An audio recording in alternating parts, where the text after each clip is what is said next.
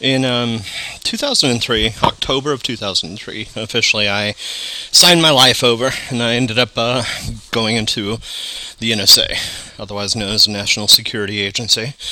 Um, and for me, um, one of the things that uh, I was disgruntled with from a an army perspective was that from an e- external perspective before I'd gotten into the army, um, and just uh, to give you a little recap, everybody that uh, goes into the CIA or the NSA has to has to go through basic training in a um, service of their choice, and the services are um, the Army, the Navy, the Air Force, the Marines, and also the Coast Guard. And uh, as you go through basic training and everything, you are um, you go through the process of of getting your top secret clearance, which is essential for getting into either the CIA or the NSA. So, if uh, you ever hear of somebody that claims that uh, that they're working for the CIA or the NSA, and they also claim that they didn't go through any form of uh, military training or something like that, um, then I would actually just at that point discount them and you know call them a flat out liar uh, about uh, having ever served time or you know spent time in the NSA or the CIA. Now, anyways, um, so in October 2003, I ended up um, going through and actually getting the uh, you know signing up, and that's actually when I transitioned over and ended up uh, entering the NSA for what feels like a lifetime, but what ultimately ended up being eight years of to, of my life devoted to that to the service and everything. And one of the things I didn't like um, about it altogether was a little bit of the same philosophy that had permeated in the uh, in the army, which was this constant witch hunt. Witch hunt. Now it was different in the army.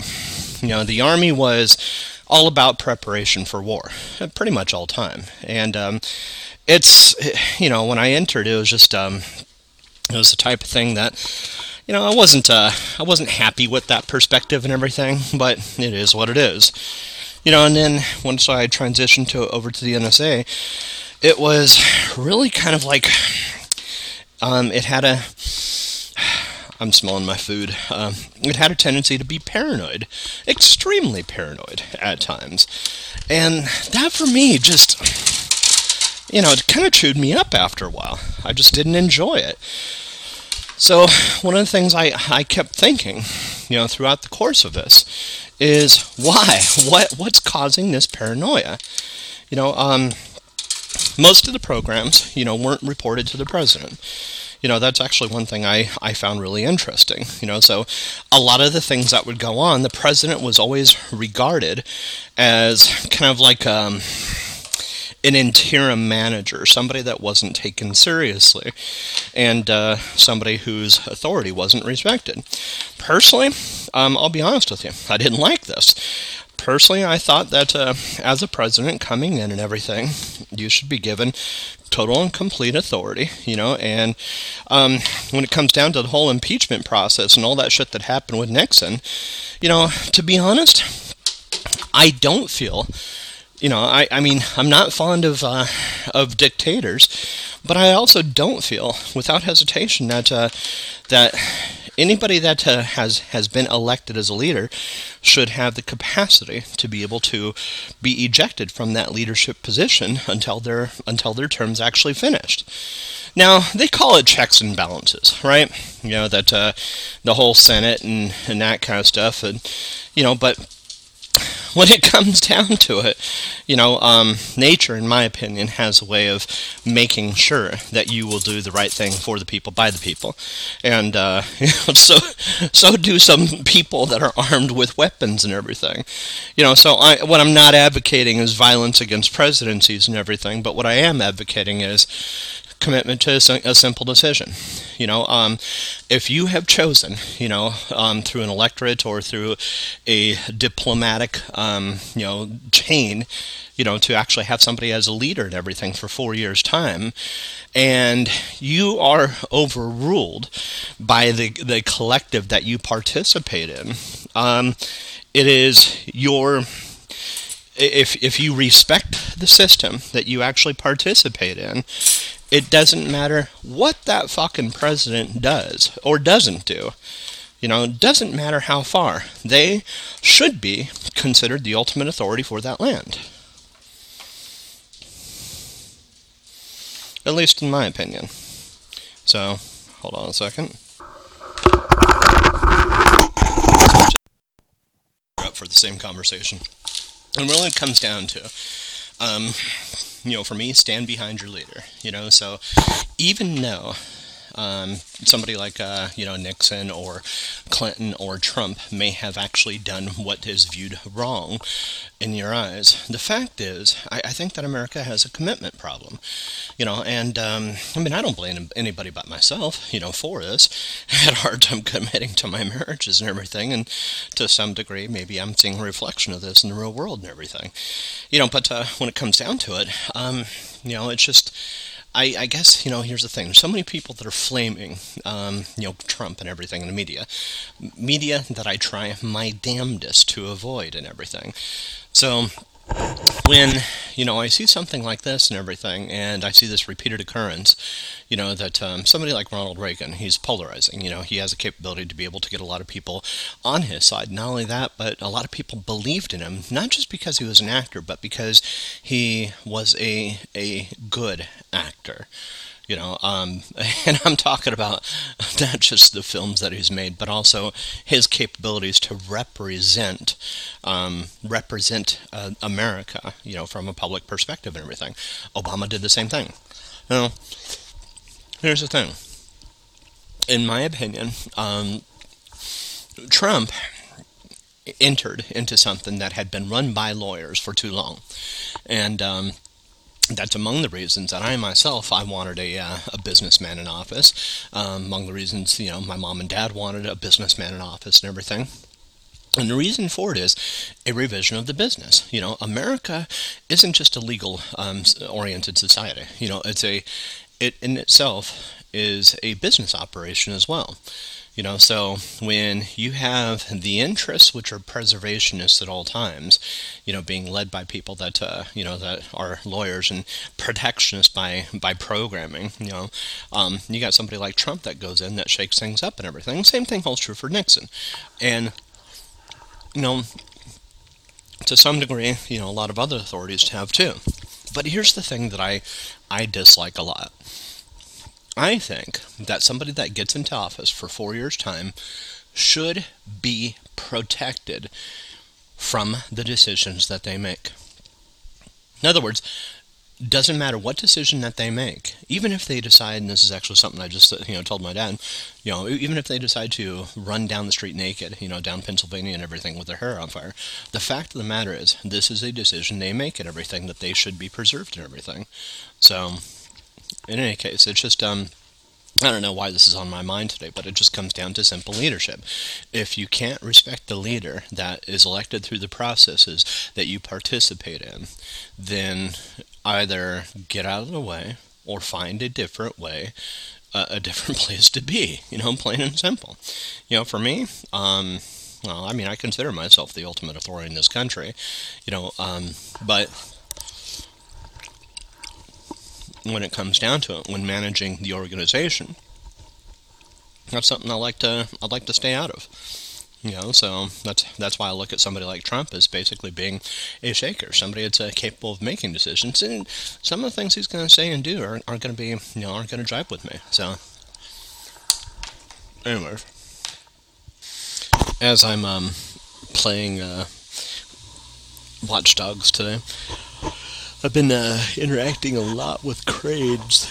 And these basically the cranes that are on top of buildings that are used to uh, to build buildings. And on top of that um, these devices that uh, that are used for construction sites and that kind of stuff so where you elevate people. And uh, it's just to elevate people and materials and that kind of stuff. It's like a moving platform. It's got four wheels. It's uh, got an extended um, these reticulating uh, arms um, underneath it that uh, are hydraulically operated and pulls together to basically lift the entire floor, which is more or less a 10 by 5 deck that's uh, got corrugated steel uh, on the bottom of it that um, allows you to set your equipment and you and a couple people and everything on top of it. And it's literally like an elevator. It'll lift you, you know, from the ground all the way to 30 feet up in the air.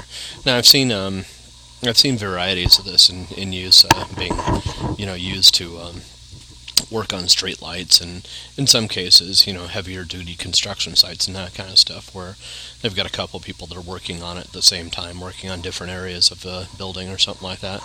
But in any case, um, yeah, finding it interesting that uh, there's a little bit of serendipity, uh, not necessarily coincidence, but um, you know, like I said, the the things I'm watching and, and intaking are influencing the other media and um, as a result, I ended up seeing, you know, the same um, same types of cranes and uh, and lifting equipment over in the Flash TV show today.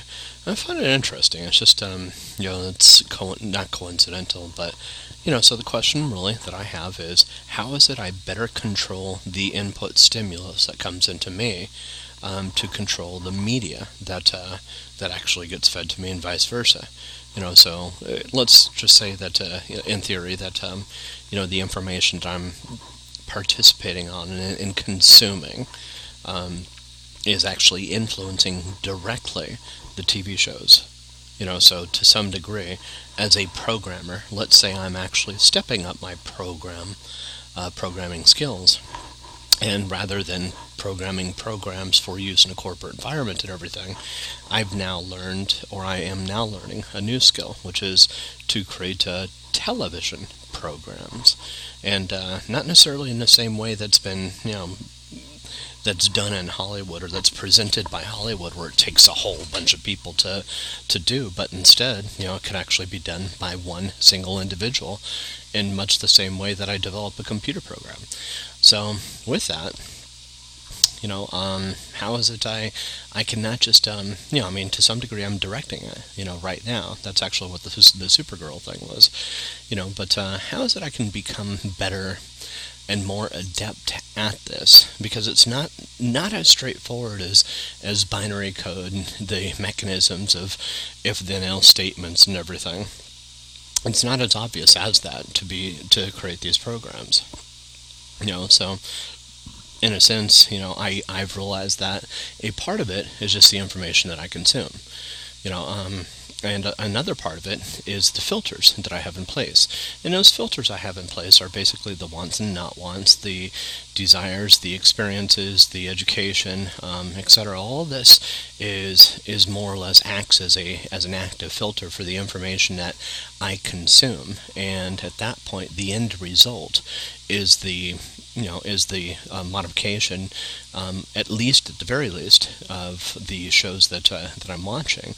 You know, and um, these things that are otherwise referred to as TV programs. I had long long asked the question, why is it they were called programs? Well, because they're not that much different than a computer program. You know, it's just a, you know, TV program is more or less a program for the human mind and everything. It's a way to actually program the human mind. So, in any case, um, I'm definitely seeing. Um, I, am gonna really get into you know trying to detail at least my thoughts and hear them out loud, you know. But uh, I'm seeing objects at least um, in some of the shows that I actually watch, and some of the objects that I'm um, indulging in. You know, are definitely the cranes. I always like the cranes. I think that they're kind of cool, and uh, same thing for the elevating devices and everything. You know, I think they're cool, and I love uh, messing around with those. But, um, you know, so I assume that the likes are part of, you know, what uh, is actually influenced and created in, this, in these alternate realities. But the filters, you know, that's the whole thing.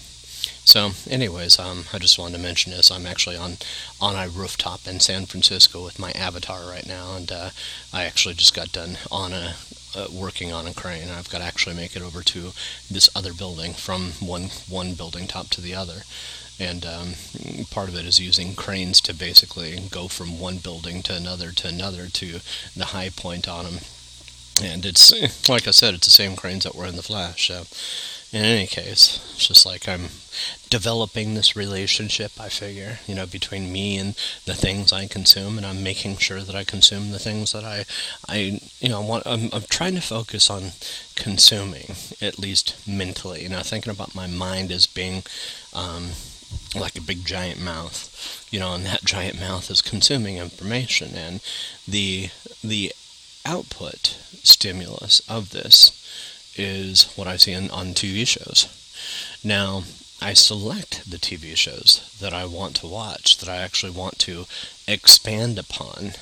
You know, um, they're that particular universe and or set of characters and everything to guide it in my own way and everything. But uh, you know, which at that point, you know, creates this feedback loop, you know, of of also consuming the other information with it, which should continue the process of expansion, at least uh, by in my theory.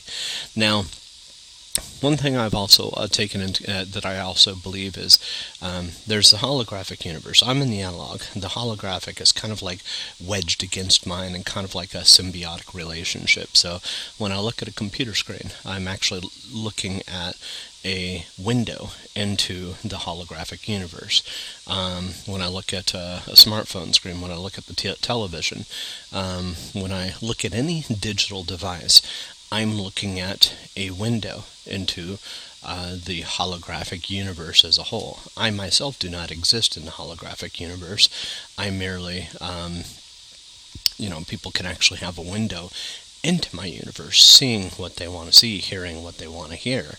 Um, but is that one and the same as what I see and what I hear? No, not necessarily. You know, I mean, it could be close in some cases, but I truly doubt that anything actually captures, you know, the world as I see it and as I hear it and everything. Um, and that that you know was a single, a solitary exception. Actually happened happened out in the desert that day, where you know, I ended up seeing, you know, seeing and being aligned with what I considered the hol- holographic universe for all but like 13 minutes. And at that point, I ended up, you know, discovering that uh, the the necessity to take ownership of my analog. So, in any case, um, you know, the uh, holographic universe itself is a you know a little bit of I mean there's infinite potential realities you know the finite potential that I can actually see and interact with and everything um, are things that are actually you know I'm seeing on the screens and everything so you know so it's not that much of a surprise to see that you know a you know it's not fixed you know like Watch Dogs. I, I may have a contained um, copy here you know, that doesn't have any way to reference it, at least through known mechanisms that I'm aware of. However, because others have influence into my my holographic universe, um, or my universe through the holographic in the same way that I, I can actually influence them. Um, they they're constantly things are constantly interfering, um, altering, um, manip- uh, manipulating. I mean, manipulating is an okay word. It's kind of true in this case. Um, but all of these influences are actually actively influencing my reality. Now, you know, this is actually why it's so important to build up filters because a lot of these things that uh, that they want um, are things that I don't want, and as a result, it's just like I've got to deflect some of that what I consider to be negative energy or energy I flat out don't want. So, but um, you know, just because I see with a limited perspective and everything doesn't mean that my limited perspective is the limit of all limits of all perspectives. And uh, with that, it also means that the things that can actually influence my perspective um, and the way that I perceive the world and everything um, is certainly, you know, up for influence by other other people's uh, twiddlings. You know, it's like, you know, me as a programmer, everything. Little did I know I could have been manipulating alternative realities the entire time. You know, I probably was. You know, and that's okay. So, in any case, uh, this is part of an ongoing dialogue, clearly, and, you know, the goal for me is to I like the idea of, I, I really enjoy this Watch Dogs um, San Francisco and everything. I want to see it get built up and I want to see it become you know, gang free um, corporations. I want to see Marcus's tone change. I doubt that's going to happen, you know, sincerely. You know, so let's say I'm actually peering into Marcus's reality, and uh, Marcus is a real person, you know, in San Francisco, and he's just one of millions, you know, upon millions of people that are actually in San Francisco. Um, I like the idea of actually, you know, contributing to and actually seeing a version, you know, of this San Francisco and everything that diverges from Marcus's view, if this is his view. Completely diverges from his view that I make my own. You know, and the same thing holds true for Flash. If Flash has a perspective, and that perspective is the the one that I see on the TV show, and let's say I make decisions that not, may not necessarily, or I have goals and wants and not wants, like Supergirl too, especially Supergirl. I have wants that that uh, defy, you know, the overall. Maybe it could be Supergirl or any of the characters within it and everything. Well, collectively, they get their own universe at all times. Boom, and I'm building my own individually. Now that's causing a shred of the collective, you know, to basically keep on, you know, for any time there's a collective um, dissension, you know, to my my wants.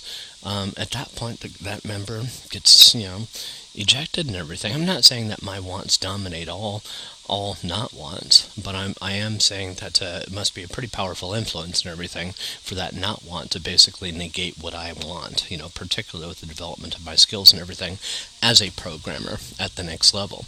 I'm not interested in programming. Okay, I'm not interested as much in programming from a literal um, if then else statement. I like the idea of learning skills with a, a new form of programming that may not necessarily be as easy to reverse engineer and to understand. You know, and maybe it takes a little more direct hands on like this. So, in any case, I'm uh, I'm going to continue jumping cranes. So, a little hacking story. About uh, what was it? Three years ago, right before I went into the um, into the it got shipped out to boot camp to Fort Knox, and then after that went to Fort Meade. I uh, I had about two weeks that I was staying with a friend of mine, Joe Shea. Um, not the Joe Shea up in Vegas, but another Joe Shea in uh, in the Phoenix area. I knew two Joe Sheas. That was kind of weird. But um, Joe had a uh, um, a neighbor that was kind of a prick and everything, and um, Joe had all kinds of problems and everything with him. So one day, uh, Joe knew that I was a little bit of a hacker, and he said, "Can you hack him?" And I said, "What do you What do you want?" And he goes, "Eh, don't fuck his stuff up, but just have some fun." And I said, "Okay, I'll play a practical joke on the dude."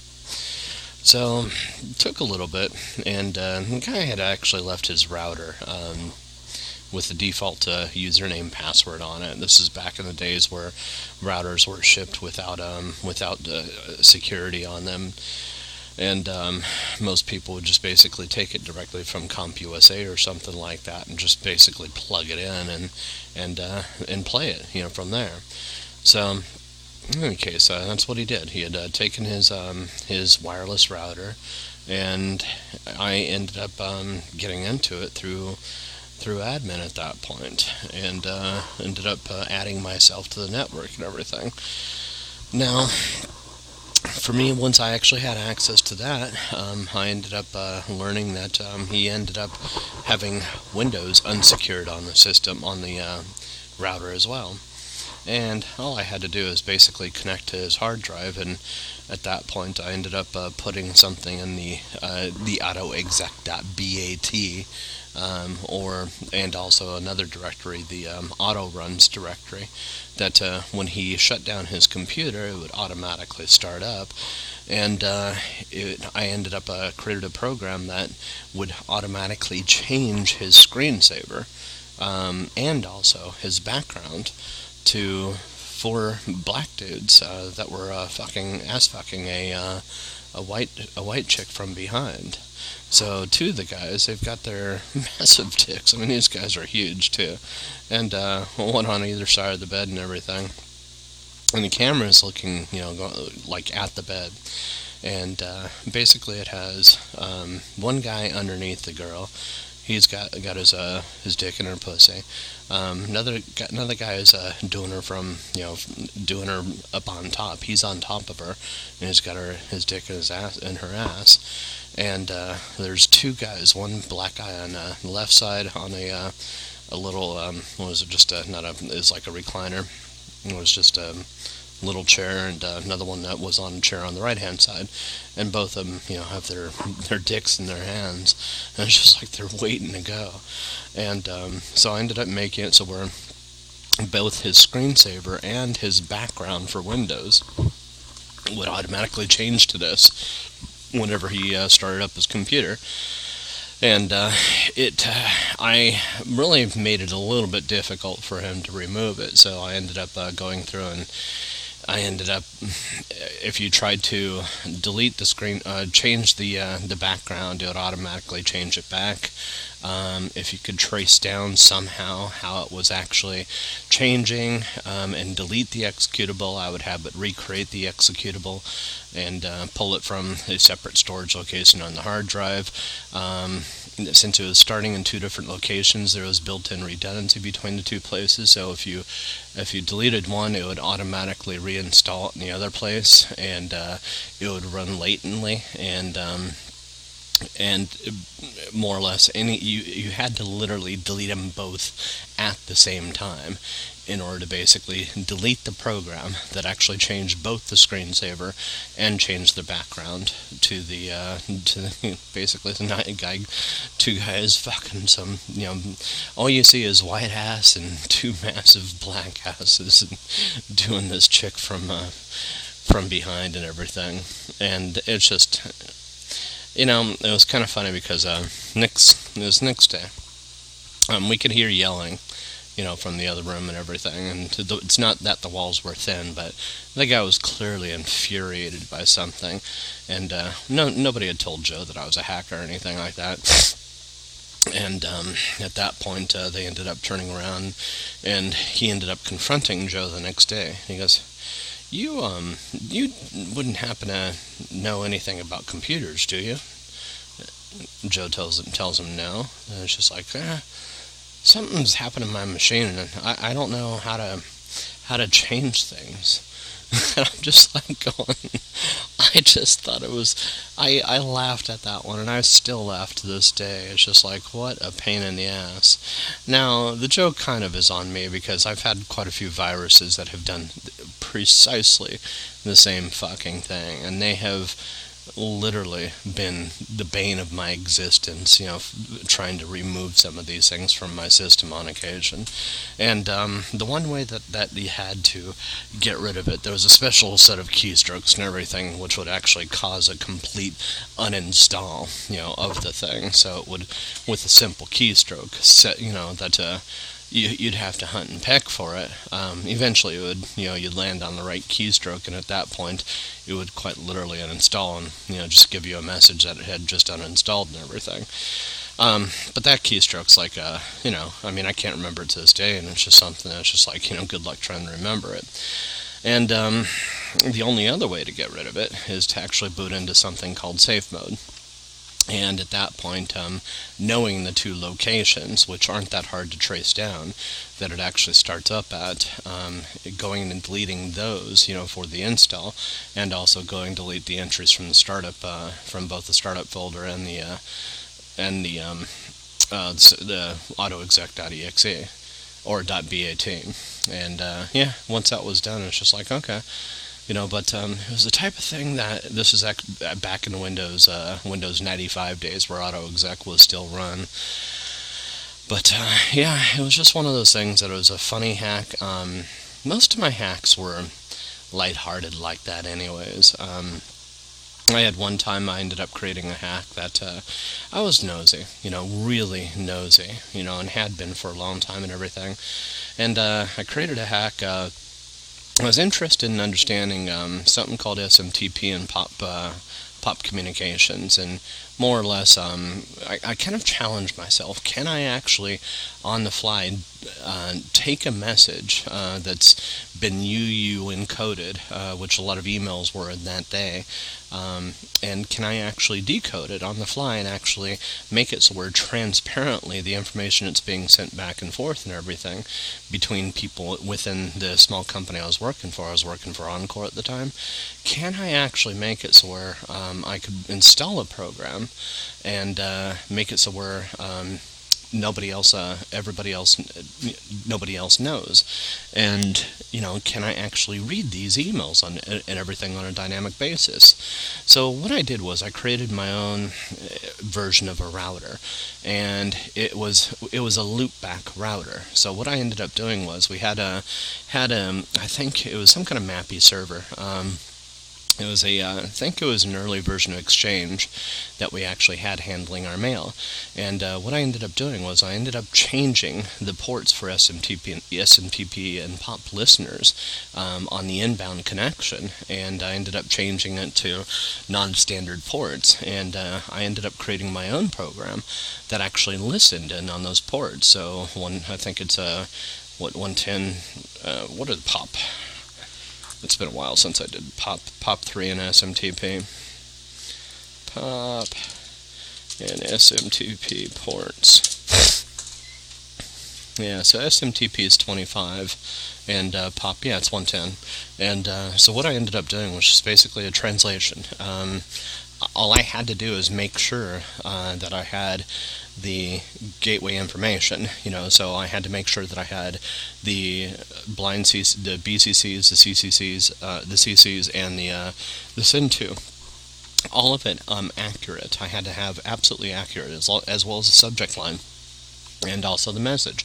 I had to make sure that uh, each one was doing a a look-alike translation so I ended up working a little bit late that one a couple days, and I ended up testing this, and uh, I had keys to the place, so I ended up testing it. And um, there was two things I was really kind of interested in. You know, there was um, what's her name? Um, there was a girl there that had been Bob, who's the guy that uh, he owned the place and everything, and um, you know his he the receptionist she was with the exception of her face she had an awesome body and it was just like, you know, it was at a time where I didn't mind looking, but I was always kind of nosy about was there anything happening between those two still. You know, that was really kind of like the chief question that I really had to ask. Other than that, it was just like, I really wasn't interested in trying to glean anything, you know, out of the company. Um, it was just the it, I had this challenge to myself: Can I create a listener at the server level that nobody else can detect that that intercepts 110 and, and 23, you know, ports uh, 110 and 23 communications, and forwards it on to the server. So basically, you send it, you know, from your machine. Let's say you're sending out an email. Now you hit send on your Exchange server or on your um, Outlook or whatever it is, and at that point it's communicating with the server, and that server at that point will send it on to the to the sources that it's expected to go to and everything. Well, I wanted to know, can I actually alter, make minor configuration changes to Exchange? Alter the port, and at this point, have people send things through my server instead without it crashing, because it had to be bulletproof. And can I actually send it out, and, and can I do this in an undetectable way? you know and that's that's kind of a the tricky thing too it's just like okay you know it's a loopback on the literal same server it's sitting on you know and how do you do that well so what i ended up doing was i i created the server and it was all in c and c++ and um, it sat there as a uh, as a service it actually I had hidden it too. That was one of the uh, the lessons that I had learned. It's possible to actually create services that actually don't enlist and enroll themselves in the services uh, the services panel. And um, at that point, you know, you can actually have something sitting as a service, sitting as an executable in there, and it it will listen on that port. Now, the only way I've since found this out, the only way to be able to trace it down, you know, to find out that it's uh, that it's there is if you do something called a, uh, a netstat dash, uh, what is it, dash A dash, I think it's dash B. And uh, the dash B will give you, uh, if I'm not mistaken, um, will give you all the processes that are associated with a, uh, a given um, port. So netstat uh, in itself tells you everything that's listening, um, all open communication through TCP, it's actually on your machine at this point in, in time. So that's what netstat does out of the box. Now, if you do netstat-a, um, it'll tell you all everything that's associated with this thing um, in an address mode. So it won't try to actually resolve the name. And if you do dash B, dash B will actually tell you the process, um, the process ID of the process that's actually associated with it. Well, it's impossible to actually hide the process ID. Um, everything gets a process ID, but it is possible to actually eliminate something from the registry of services. And uh, at that point, um, you know, that's what I ended up doing was just basically doing that. So, anyways, over the course of three nights, I tested the fuck out of this thing. I mean, I created the thing at home. I had a, a, probably about seven or eight computers at home, and um, you know, for me, it's just like, okay, it was working for me. I'd try it out for different various emails. Um, I didn't tell Lisa, my ex-wife, that I was doing this or anything like that, you know. And uh, the goal was I would just basically take anything that was sent um, and anything that was received, and I would actually send it to me to myself as a separate uh, as a separate mail. You know, so I would actually get receipt of everybody's mail you know, and uh, at that point I can actually change the location that it actually sent to on a dynamic basis and everything. So, anyways, as this persisted and everything, for three days I tested the thing solidly. And, um, I mean, I ended up having this thing going for a solid week, you know, before all of a sudden something happened.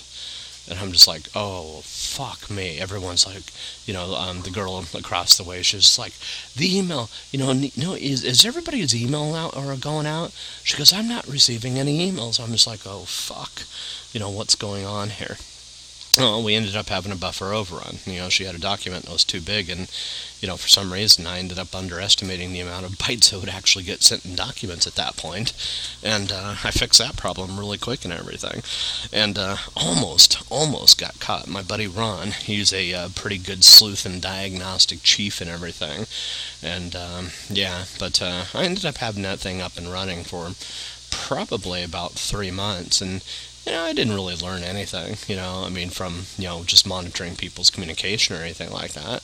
You know, um, sure, I paid attention to everybody's communication in the place. I mean, literally everybody. You know, Ron was my friend that was working there, Bob, um, Alyssa, that was a girl's name. Um, we had another one, Bud.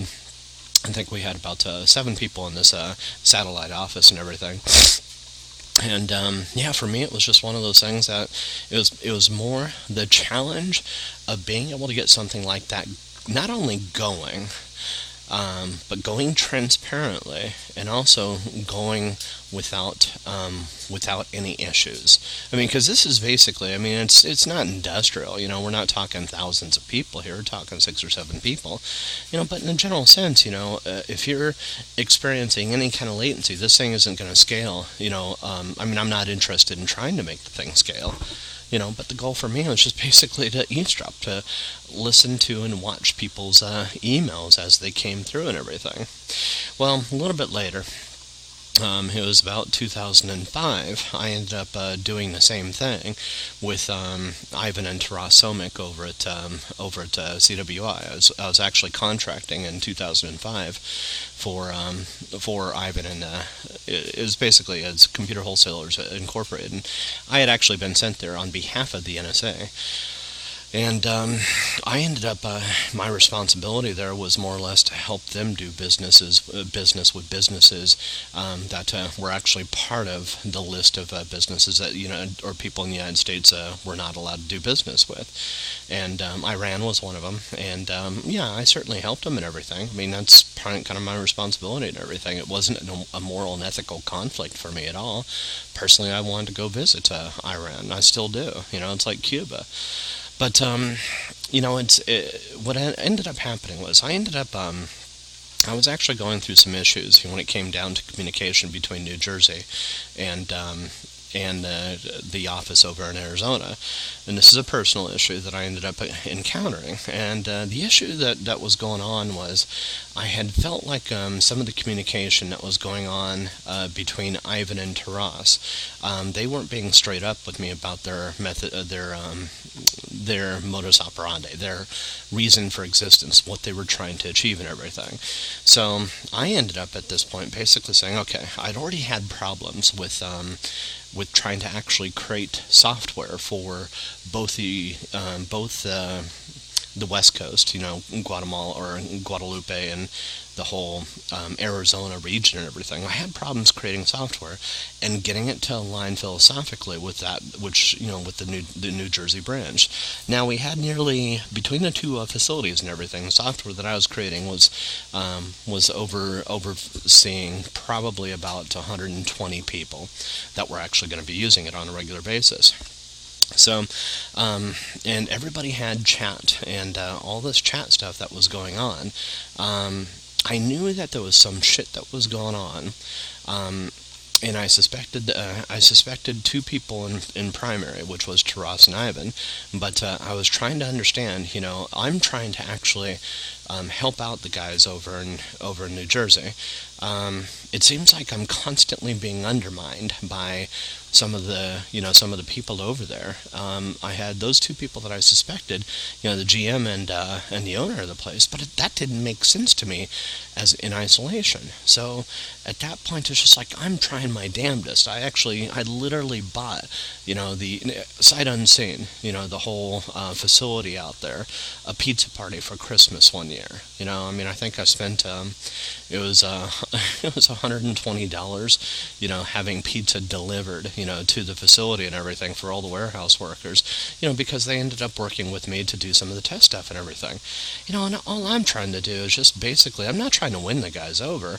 I'm not trying to kiss their ass. I'm just trying to say thank you, you know, for helping me out, for working with me. And, you know, um, if I can do things differently, I mean, I don't know, you know, why why that we have all this animosity between the facilities, you know, and, and between you and me. So, whatever it is, I'll admit to wrongdoing and I'll buy you pizza.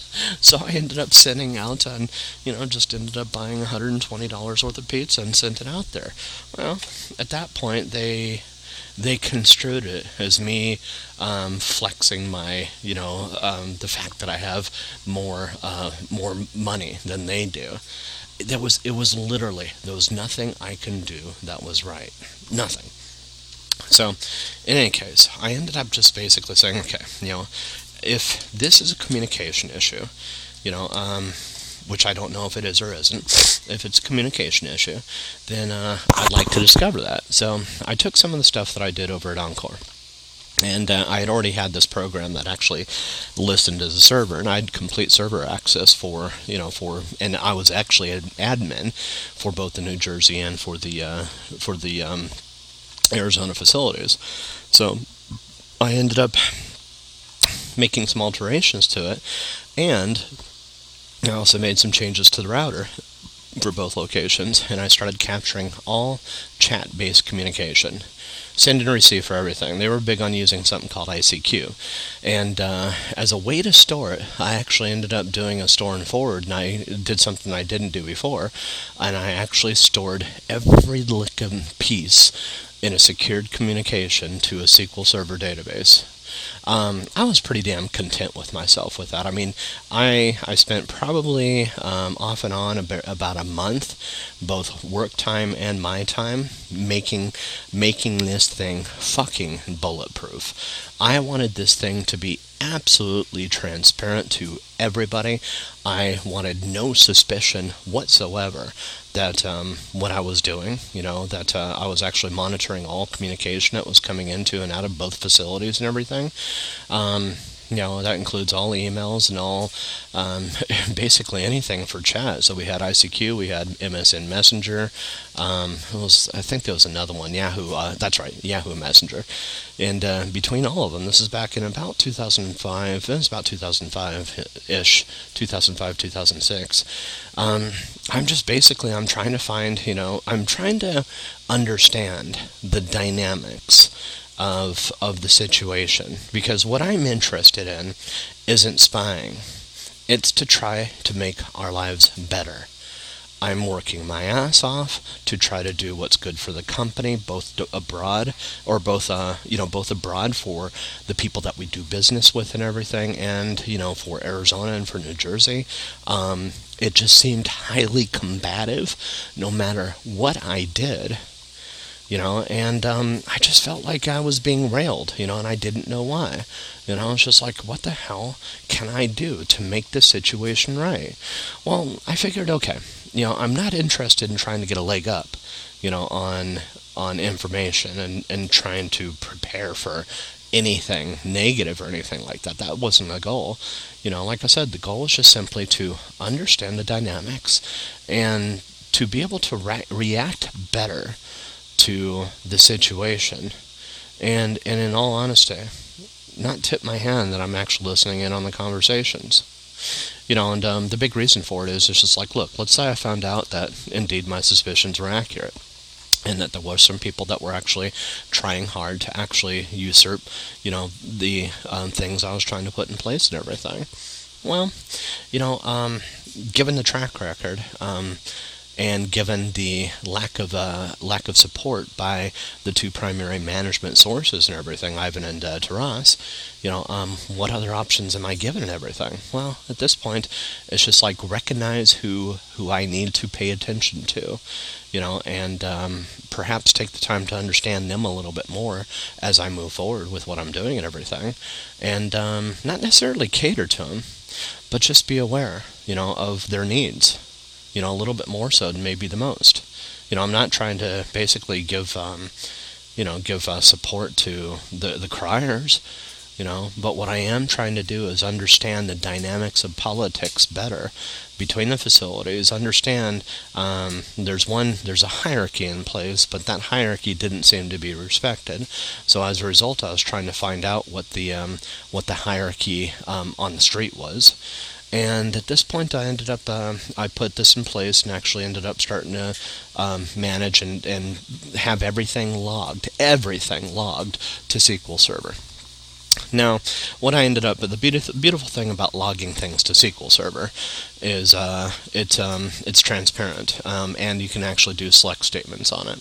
So I can actually search for specific keywords or something like that.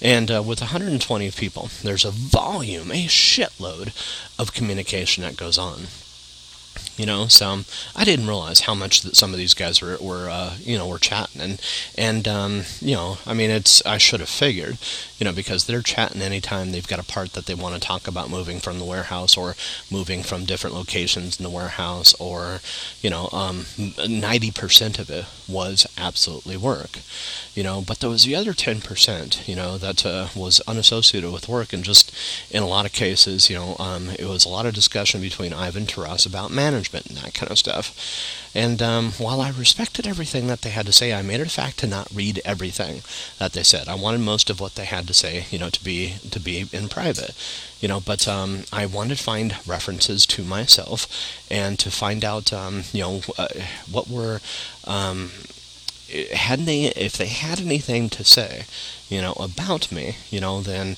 what was it uh, what was it they were saying and why? You know i wasn't looking to improve particularly if it was criticism or if it was problematic type stuff and everything that i felt like i was doing my best job anyways. I mean and i sincerely did. You know i i was busting ass for this company and everything and uh, just doing what i considered was a great job and everything.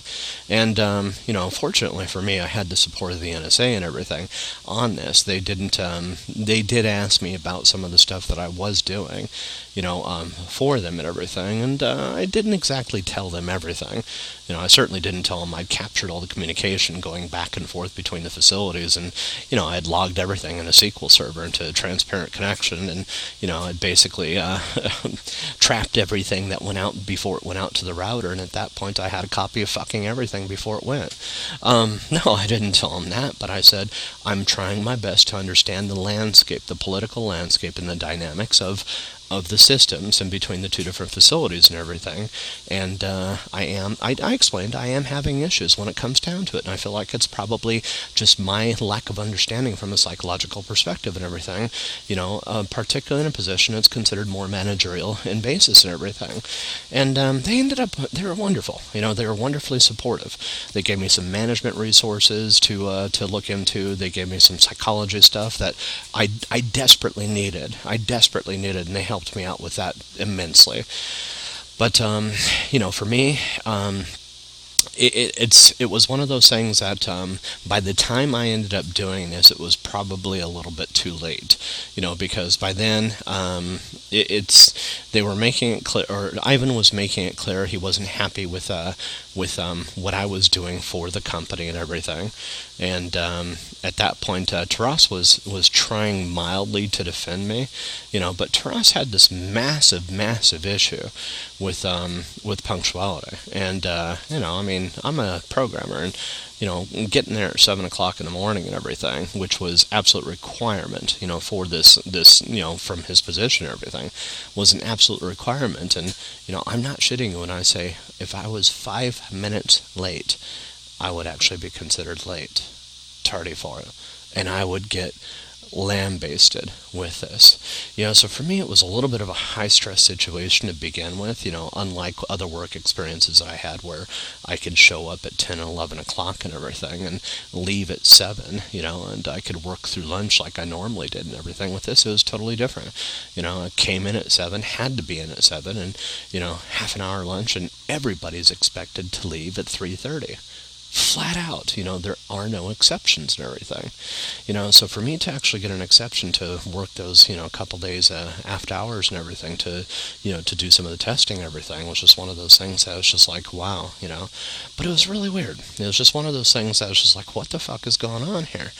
So, anyways, I started uh, once I started monitoring the communication. They were actually exchanging a lot of information back and forth between, you know, with ICQ, and uh, I was logging every everything for communication. You know, so I had a date and time stamp on for everything, um, the origination IP, the sender's IP, even though I knew it was Taras's machine and. Uh, you know, Ivan's machine, I made sure I did a double check to validate that there was no spoofing going on or anything like that, like it really would be going on at that point. Um, I had relative uh, dates and times, by the way. So, you know, the relative date and time of the sender, you know, and the receiver. So I'd actually have a timestamp for both of them and uh, which does, I mean, sometimes it takes a while to actually get routed out. And the cool thing for me is I had a correlation between the two, you know, because I would actually log database information in in New Jersey. I would simultaneously log it, and the uh, information I ended up searching against was was both databases. And uh, I just made sure that there was a, uh, a correlation between the data between the time sent and the time received, and um, that's how I ended up tying the records together and everything. So, you know, I just wanted to make sure that uh, Ivan's receiving the things that uh, Taras is sending, Taras is sending the things that Ivan's sending, and um, that we have, you know, that we have consistency and communication here. Not only that, but, you know, I just wanted to find out what was going on, and was there something going on that involved me? Now, I did find out there was one person in particular that was actually railing hard against against me, and um, it was it was animosity based. And uh, at that point, I ended up, you know, I found, I mean, I, I didn't suspect the guy, but I knew the guy didn't like me. But I didn't realize that he was to some degree a little bit of a bully to everybody over in New Jersey and everything. And um, he was one of the first ones that spoke up violently, you know, against uh, some of the stuff that I ended up doing as far as the pizza party and everything was concerned, you know, over in uh, New Jersey and everything for that Christmas. And um, you know, he ended up, uh, you know, he ends up, um, you know, sending messages on a regular basis, you know, just basically talking about uh, how fucked up I am, you know, how how many problems, you know, that uh, the software that uh, I'm putting together has and all this stuff and everything. And I'm just like, going, what did I do to this guy? I mean, this is one of the chief guys that I'm trying to help out to do it the way that he's asking me to do.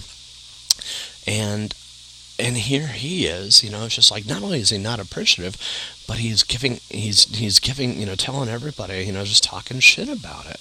And it's just like it was damned if i do damned if i didn't. I could work as hard as i fucking could you know and not just to support the two managers and everything but also this this one dude.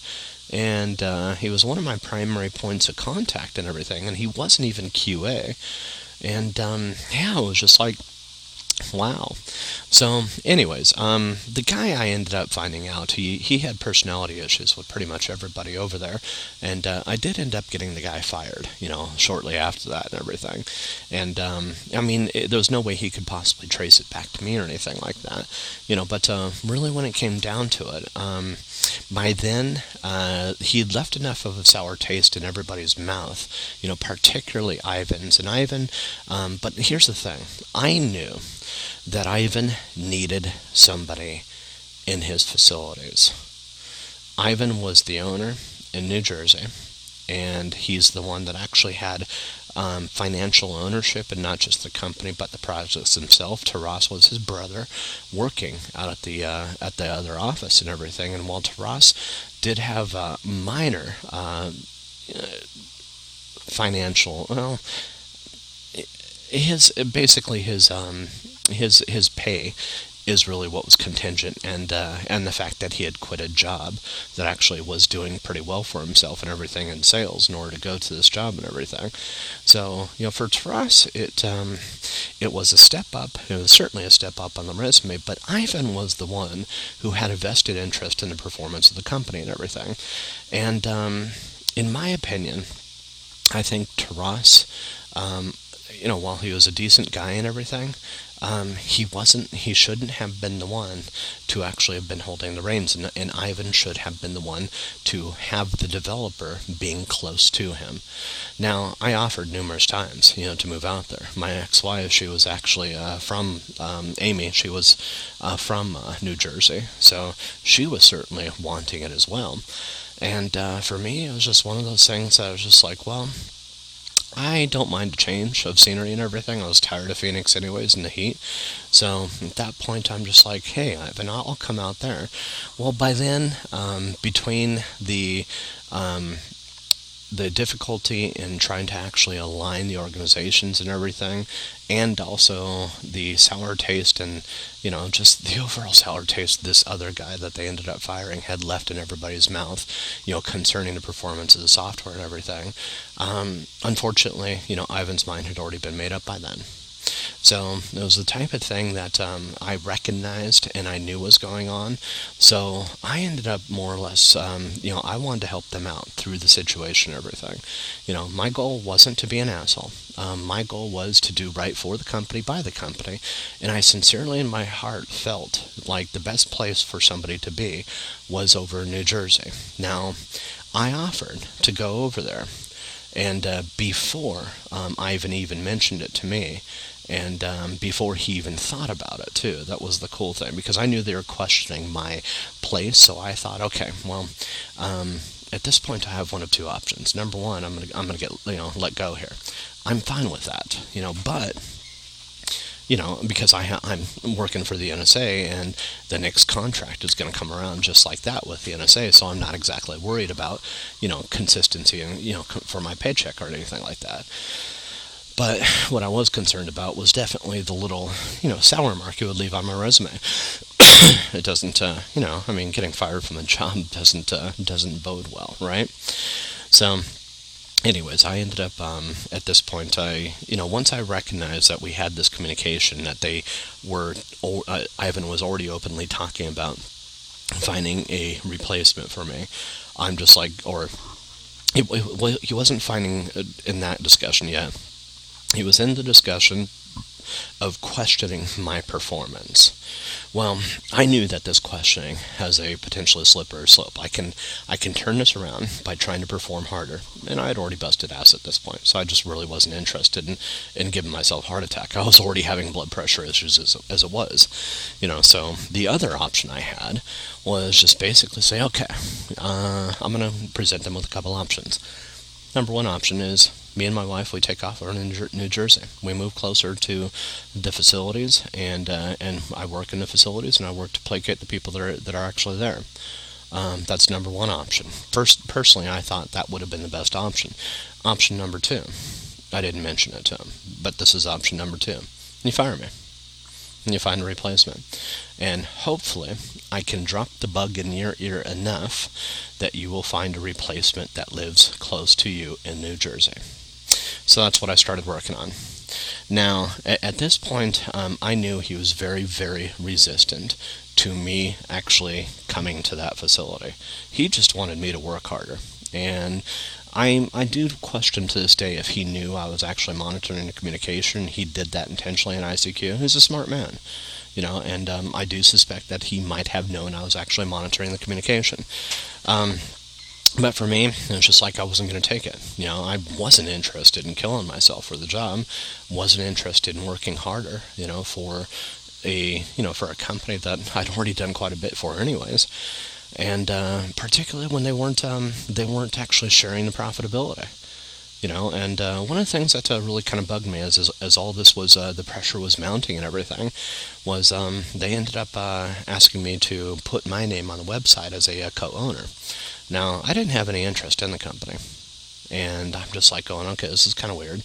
Um, or uh, not as co-owner, but as a primary. And uh, they um, they were trying to approach it from a strategy of basically trying to sell it. And um, I'm just like going, okay, this is weird because they haven't mentioned any of this to me. And I myself, I'm really not interested in this company, nor am I interested in this company's model either.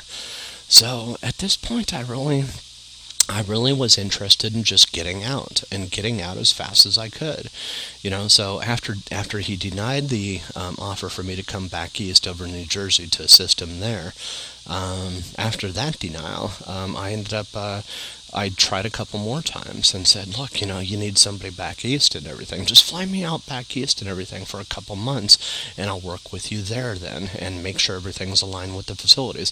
Oh no, we can manage it. You know, it's just like I don't know what was going on, you know, with the whole situation or anything like that. It was just really fucking annoying.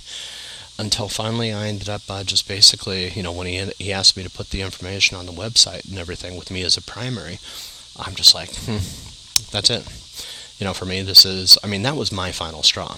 I'm just like going, okay, you're asking me to put my name and my face on a company that, uh, while I have absolutely contributed to, you have absolutely not shared any of that contra- contribution to me.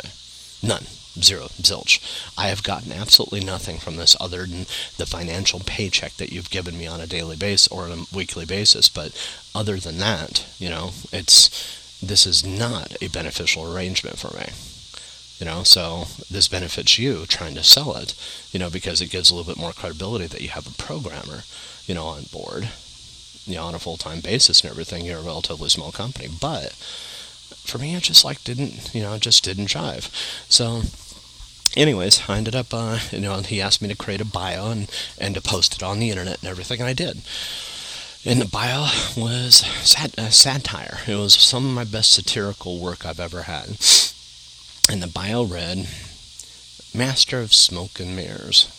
So basically, for the last two months of me trying to actually work with the two facilities and everything, Taras and Ivan were butting heads furiously. They just could not come to come to terms and come to agreement with what, what, what you know with what to do.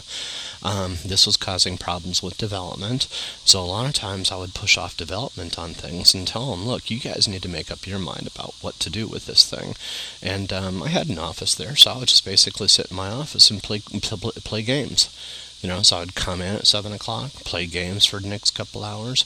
You know, um, go to lunch. You know, come back, play games, and I'd take off, or I'd browse the internet, or I'd go through and um, I'd check out chat communications, or you know SQL stuff, or I'd go and lear- learn some new hacking skills, or whatever, you know. Um, and then you know that's when at that point they you know he ended up trying to threaten me you know to basically say hey we're going to start looking for somebody. Look for somebody with your skills. You know he has he has me going through resumes. And i'm just like i want the fuck out of this company anyways So I wholeheartedly looked, and uh, we looked at resumes both in Phoenix and um, and in uh, the New Jersey area. Well, I insisted, I absolutely insisted that we look in the New Jersey area and everything, and and uh, anybody that he presented to me in the Phoenix area, I just hands down said no to. Uh, most of them weren't uh, good credentials, anyways. But there was one guy that um, that that um, was that Ivan ended up sending to me, and then I just cracked up about. Um, he had a one-page resume, and it was really. Um, it didn't have hardly any technical skills, and the guy didn't look like he knew much of anything. He looked like he was great from an image presentation perspective. And Ivan loved him. Now I looked at the resume and I'm just like going, this guy doesn't know how to how to program his way out of a hat. You know, he's you know, I mean, he Ivan had recommended somebody else before, and his head nearly burst off because he couldn't take the stress and everything of the job. You know, so this other guy, you know, he was casual, he was kind of relaxed and everything, and you know, um, Ivan sent this resume to me, and Taras goes, "Is this is this another Bob?" Bob was the other guy that we ended up, uh, you know, bringing in. That uh, just the guy lasted two weeks before he ended up leaving, and I'm just like, "No, this isn't a Bob." And I'm just thinking to myself, um, he's a whole nother beast. This one is, you know, he's you're gonna have some fun with this one, and um, the guy's name was Lynn Santamaria. Now, Lynn and I. Um, we got along decently. And I'll and I'll say this about Lynn. You know, Lynn, if you're listening, um, your lackadaisical attitude, your your aloofness was maddening at the same time it was enlightening. And not only did I need it when you presented it,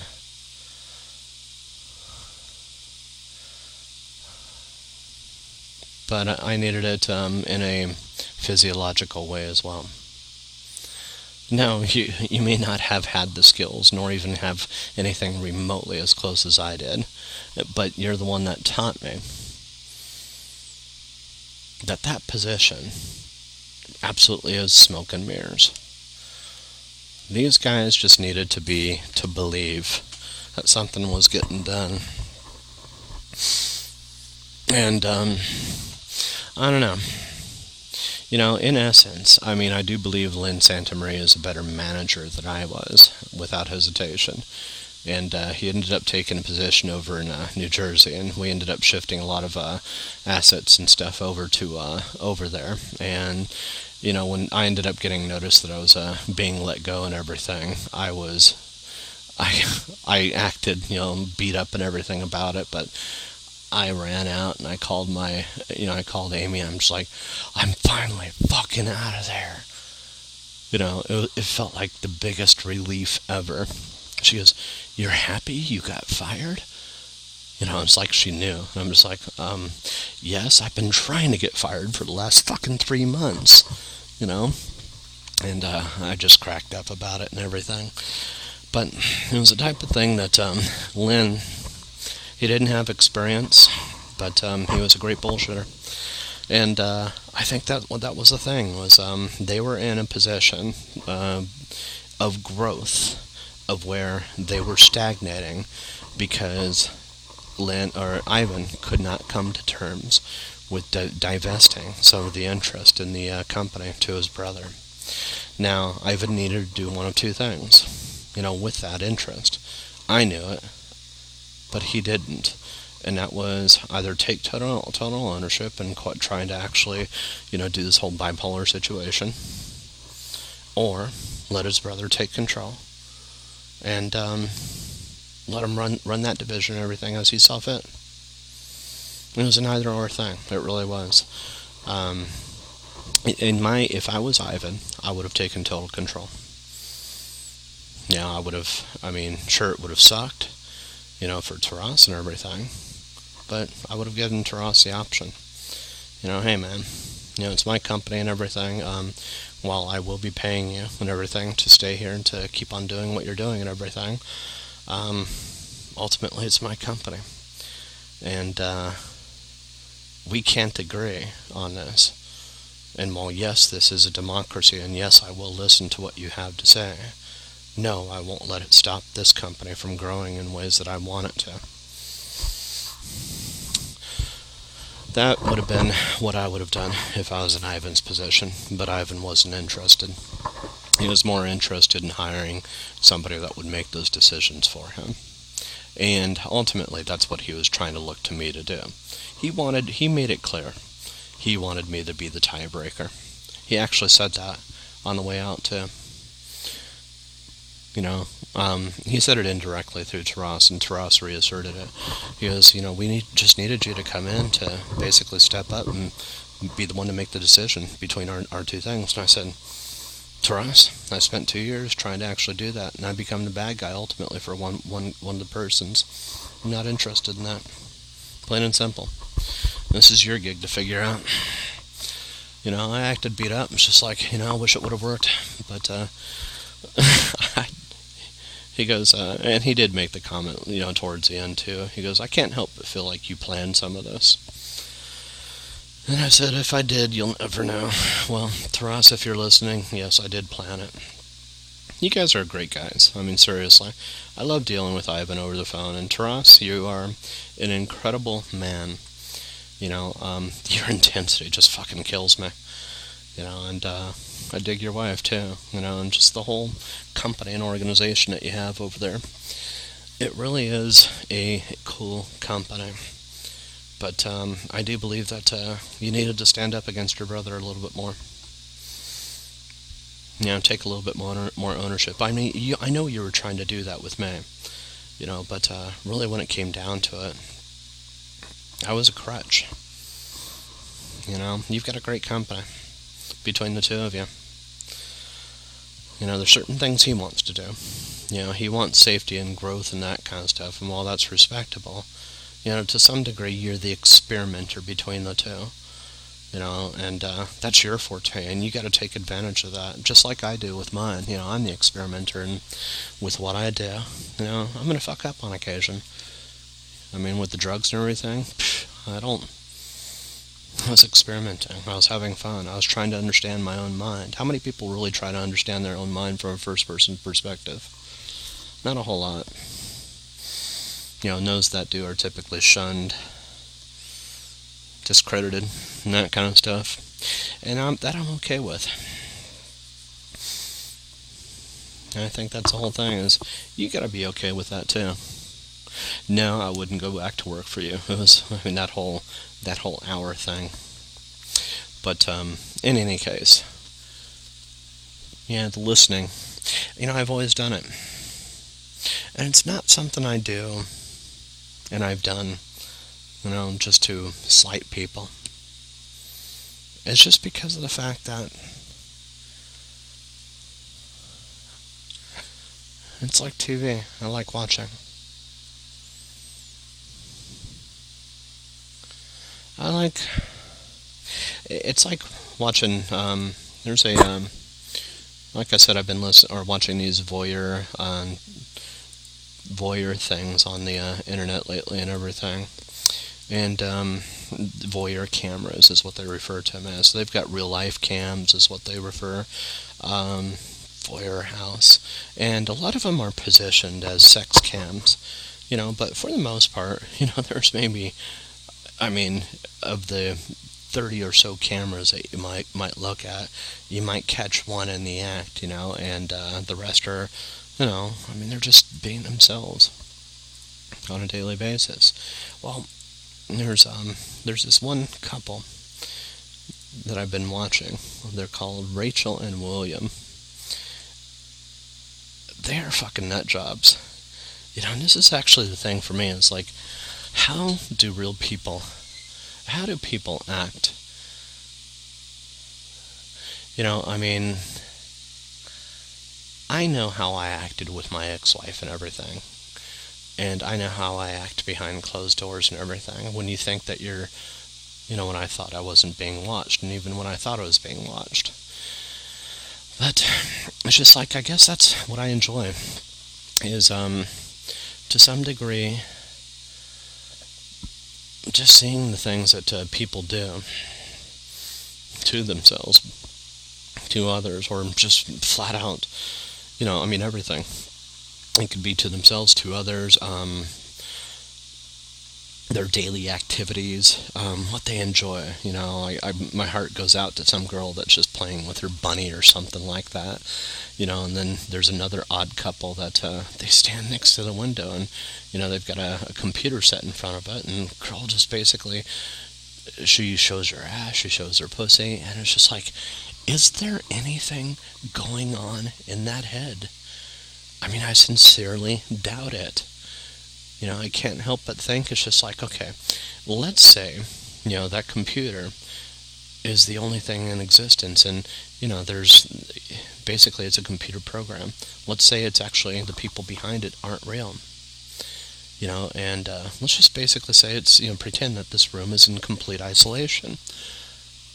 And here she is, just basically standing in front of it for hours and hours on end playing with herself, masturbating, showing her ass, showing her pussy, holding her tits, doing this for hours and hours and hours every day. And it's just like, this is fucking bizarre. Then I see the cello guy and the tuba dude and the uh, just all these people playing musical instruments and everything. Some people play cards and that kind of stuff. You see the normal, say, you know, with lives and everything. And I guess that's, you know, for me, the thing of, of watching people over the course of the years and listening to what they have to say and everything, um, it's not been about nosiness. It's just because, I don't know. This is going to sound disturbed, but I like them. Isn't that weird? I listen and I watch because I like people. I listen to Ron and to Alyssa and to Bob because I genuinely liked that environment that I was in. I wanted to know more about them. I participate in Facebook because I want to know more about people.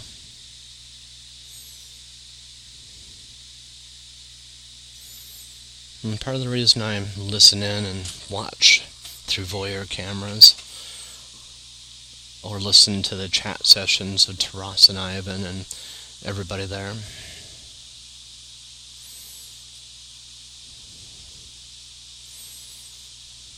Was because I wanted them to like me too.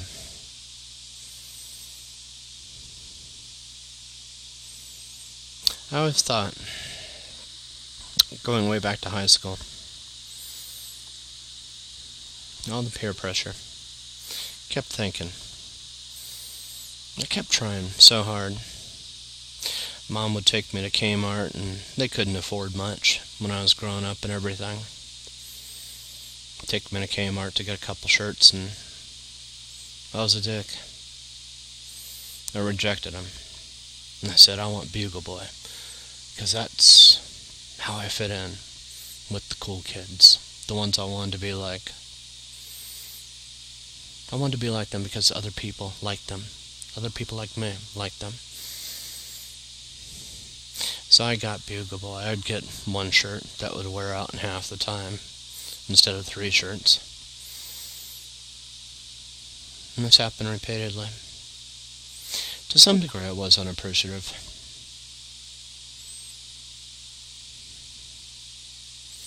I rebelled against my dad.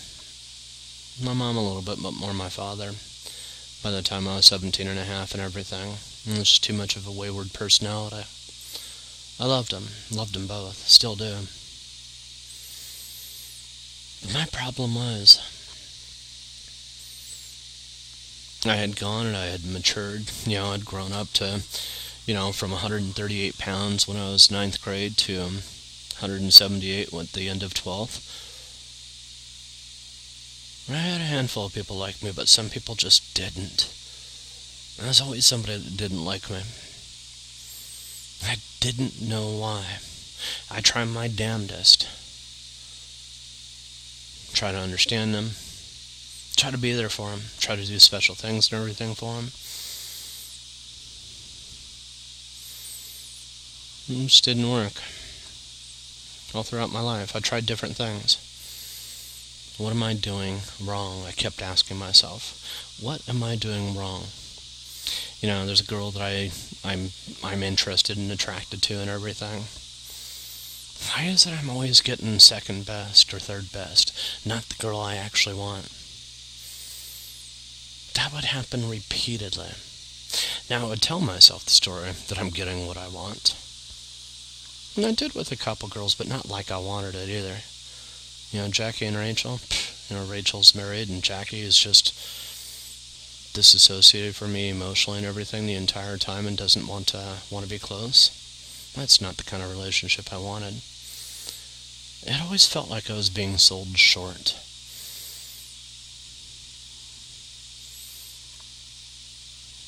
I was always trying to figure out what makes a person likable. Why is it I like somebody? What attracts me to somebody? What do I find intriguing and interesting in dudes, and what do I find intriguing and interesting in, women, and why? So the more I asked those questions, the more I actually started discovering things for myself, and at that point, I ended up trying to be that be that way myself. Money, you know, was one for instance. Women seem to be, and people seem to be attracted to people with money. So I'd try to make more. Good looks. I would pay attention to hairstyles and order the GQ magazine, and hopefully through osmosis, having it on my uh, dining room table, it uh, it would actually sink in. If I'd read the articles and maybe buy some of the expensive clothes or something like that, it would actually make me look better make me look a bit more appealing to both, you know, to the members of the opposite sex, and maybe if there men that would respect me. But inevitably, invariably, I would find some dude like Thor Busey over at Prudential. What? Why the fuck do you deserve somebody like that? What kind of destroys my self-confidence? This kind of shit's happened throughout my life and everything. I kept having to ask why.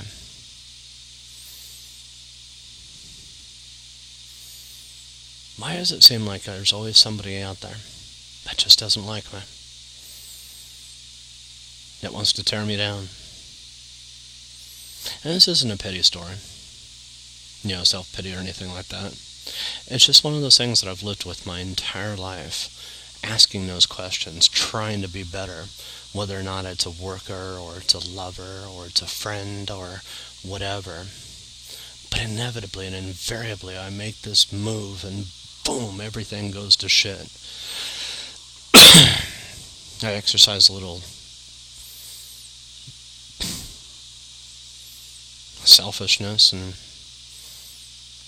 in the form of doing drugs or sleeping with the girl I'm attracted to versus the one that I'm married to and everything.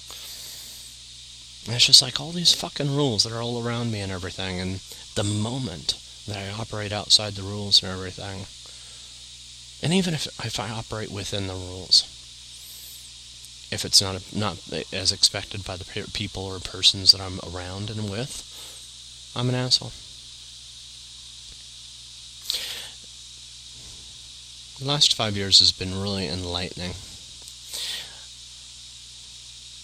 So if you'd ask me why I've listened and paid attention so much to why people do what they do, you know, listening to communications through all the different channels and that kind of stuff.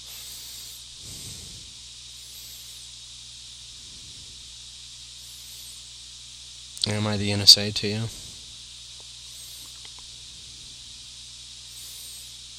I chose to listen because I, I just wanted to be better.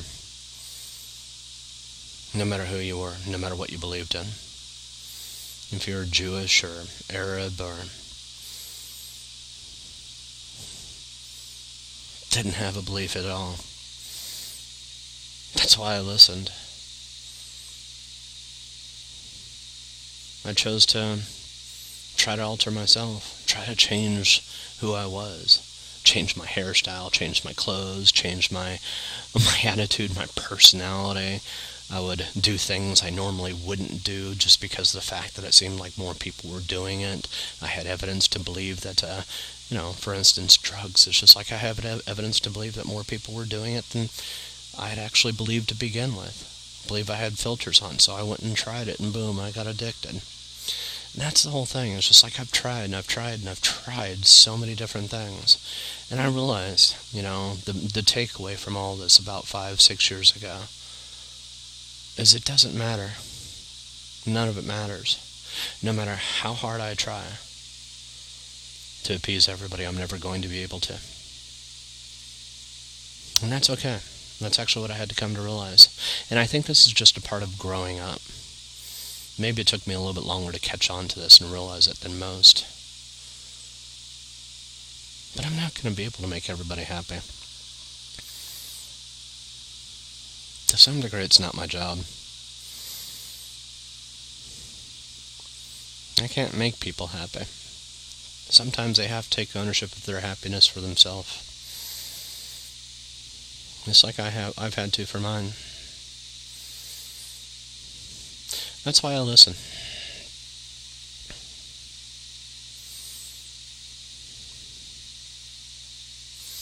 So, in any case, to anybody um, that's seeking answers to these questions and everything,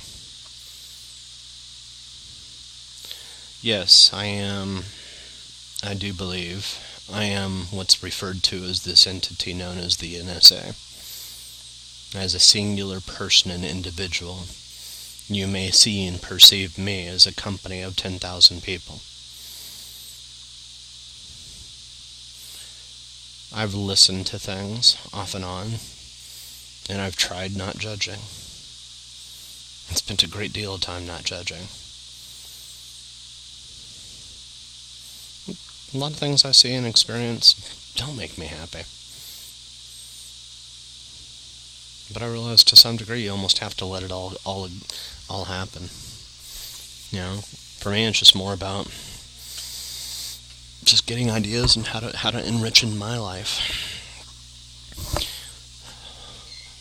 When it comes down to the confidence, hmm, you may not like what I do.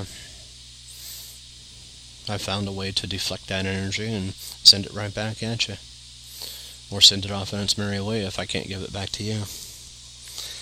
It has a habit of creating.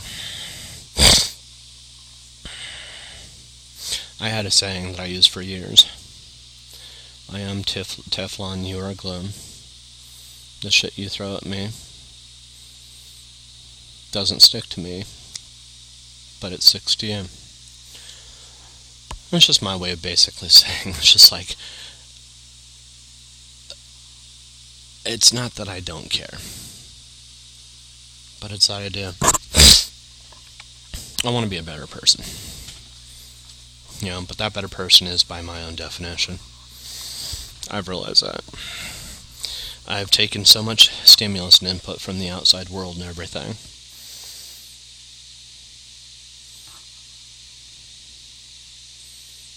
So right now, I'm just basically trying to make sure there's 100% coverage for urban centers around the world. If you live in a city, I want to make sure every place has 10 to 15 cameras that I have access to, and, and audio systems too.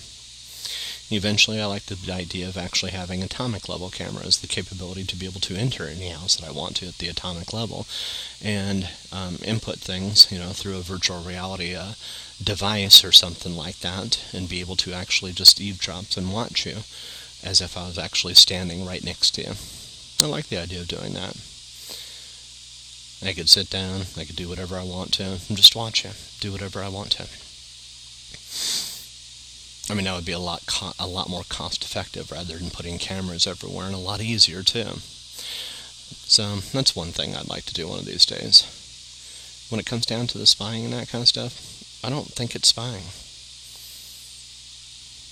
You know, um, you're participating in my reality. It really is, you know, kind of that simple. Now I'm I'm participating in yours. And if I'm doing the things that you don't want me to, then you stand the option, the capability to be able to eradicate those those things from your mind. Delete the fact that we ever had this conversation. Or accept it.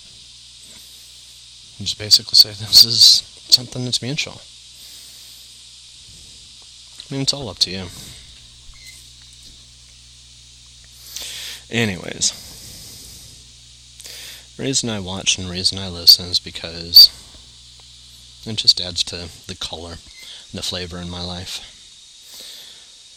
And speaking of which, I need to add, get some sleep here. Have a good night.